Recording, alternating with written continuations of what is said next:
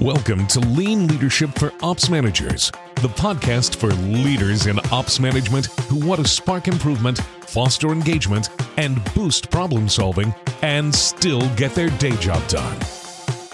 Here's your host, leadership trainer, lean enthusiast, and spy thriller junkie, Jamie V. Parker. Emotions, drama, conflict, resistance. People can be so difficult in the workplace, can't they? All right. Well, actually, people aren't being difficult, they're just being human. So today, we're going to start the conversation about what happens in our heads that impacts how we act.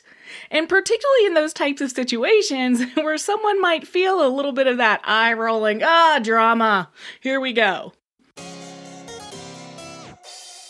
So, episode 39, Arnaut Aurelio talked about two different cycles running. He he talked about the first one, right? Something we're all familiar with, PDCA or some sort of improvement cycle that you're using. And that's that technical problem-solving cycle that we use in continuous improvement. But Arnaut said that there's like the second cycle that's kind of running simultaneously at the same time that we tend to miss. And essentially, he says it's like basically something happens and then you put it through your beliefs. And what you believe about what happened makes you feel a certain way. And this emotion then gives you your behavior. And in Arnaut's direct words, he said, most of the time we ignore or don't see this second cycle. Well, I'm so glad he brought this topic up because we are going to dive in. Now, over the last 14, 15 years, I have heard this concept shared a number of different, but always kind of similar ways. And I want to walk through some big ahas that I've had through that process. And it's going to be more than one episode, but I promise we're going to get really specific in each episode so that you can have a very specific takeaway. Now, let's start today by taking a little flashback back to the maybe the end of 2007, maybe the very very beginning of 2008. I was a senior manager leading six stores in Washington D.C. So I had six stores that I was responsible for. Now, I've always had a hunger for learning and getting better, so I was reading a book, and the book I was reading it was called Crucial Confrontation: Tools for Resolving Broken Promises, Violated Expectations, and Bad behaviors.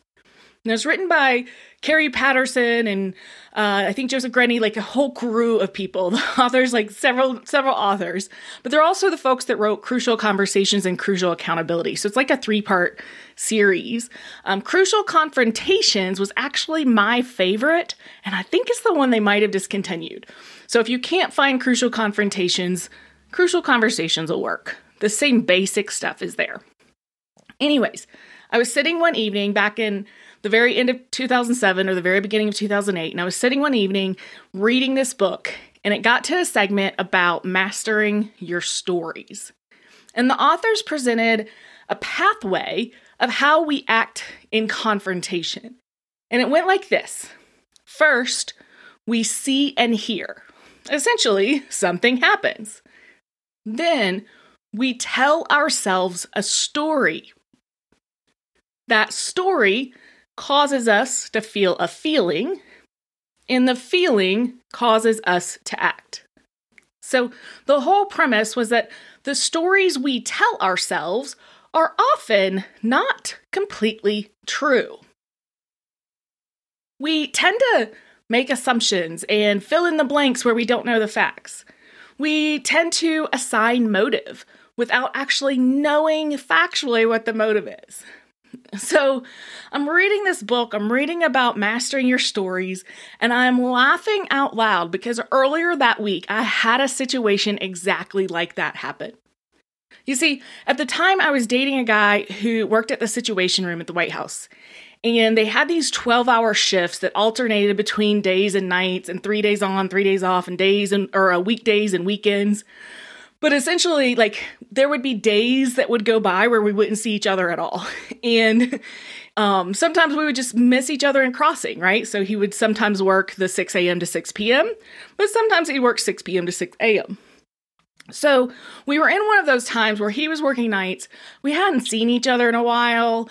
And um, I was at work um, in my office. It was daytime, right? So I was at work and I was working on K Street.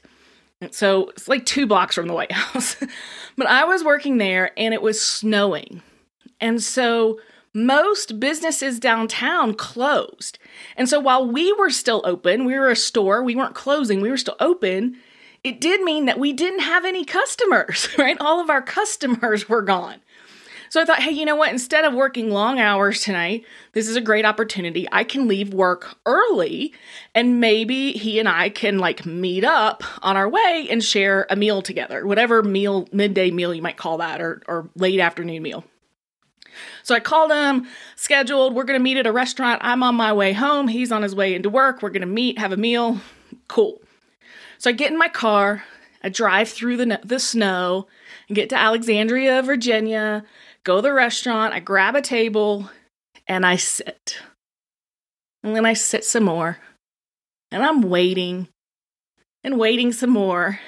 And as I sat there waiting, my storytelling mind was full on.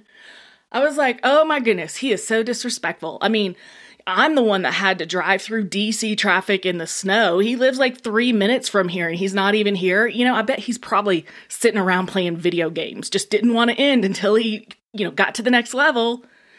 And of course, I would add the intent, right? Ugh, he doesn't even care that much. I mean, like, if he really cared about me, he wouldn't leave me sitting here waiting by myself. This is all the drama, right?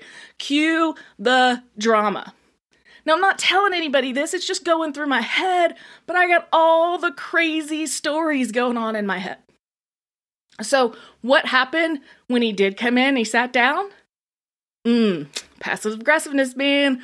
I gave him the cold shoulder. I gave him those one word answers. It was really just unpleasant. so here we were. This was the chance to see him and spend a little time together because we hadn't in so long. And now I'm like not even having a good time. And so he he he so like I'm really being a jerk, right? Um, so one word answers, you know, s- rolling my eyes, snubbing, all that kind of stuff. And says, "Hey, Jamie, you know what? I'm so sorry. I'm running late. Um, I since you know since he was working nights, he slept all day with those you know those dark like blackout curtains that you put on the windows when you're trying to block uh, block out the light." So he had those blockout curtains on the windows. He's like, I was sleeping all day.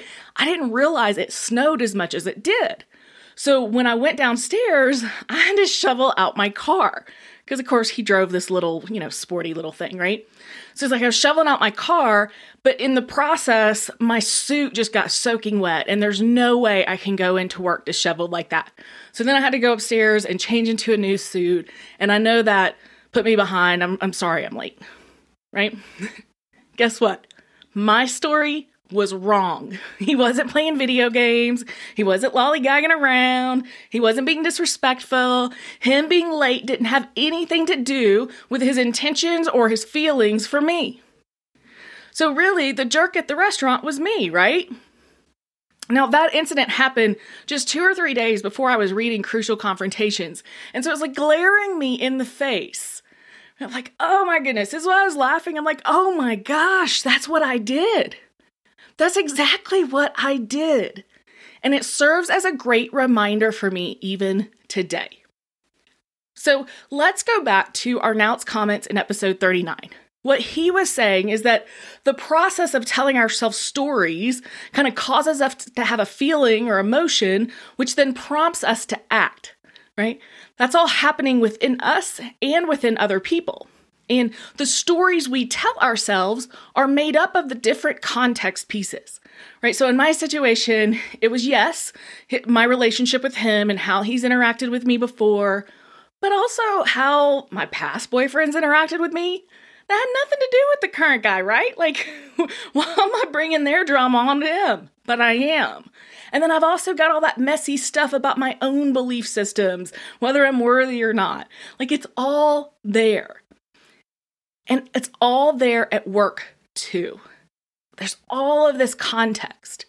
And all of that context really serves as different colored lenses that we will see the same circumstances through. So here's the point lean and continuous improvement do not operate in a vacuum. Remember that while work is made up of process, organizations are made up of people. So we can't just develop our management teams to learn the tactical side of lean tools. We have to build their people leadership capabilities too. I mean, what's the point of doing daily meetings and gemba walks and improvement events if we aren't also developing good relationships with people? If we aren't communicating well? If we aren't being purposeful and effective in how we tell, how we ask, and how we listen? If we don't get better at how we give feedback, how we have different difficult conversations, and how we engage in productive conflict, we gotta do all that stuff. So, Organizations are made up of people. And that means weird, messy, complicated, emotional people. We cannot separate the emotional human being from the problem solving or process of work. So here's the thing we're just getting started with this idea of internal stories and feelings. Next week, I'm going to take this idea that started when I read Crucial Confrontations and build on it because I was introduced to models and teachers that help me understand it on an even deeper level. So mark your calendar, follow, or subscribe to the podcast. If you aren't on my email list yet, go to processplusresults.com and sign up. That way you won't miss next week's episode. In the meantime, here is your next step. I want you to pay attention to your stories. Where do you get yourself all riled up? Where are you filling in the blanks and making assumptions? Where are you assigning intent when the true intent is not actually known? Awareness is the first step. So spend this week on a scavenger hunt, little internal scavenger hunt here, for the stories that you're telling yourself. Until next time.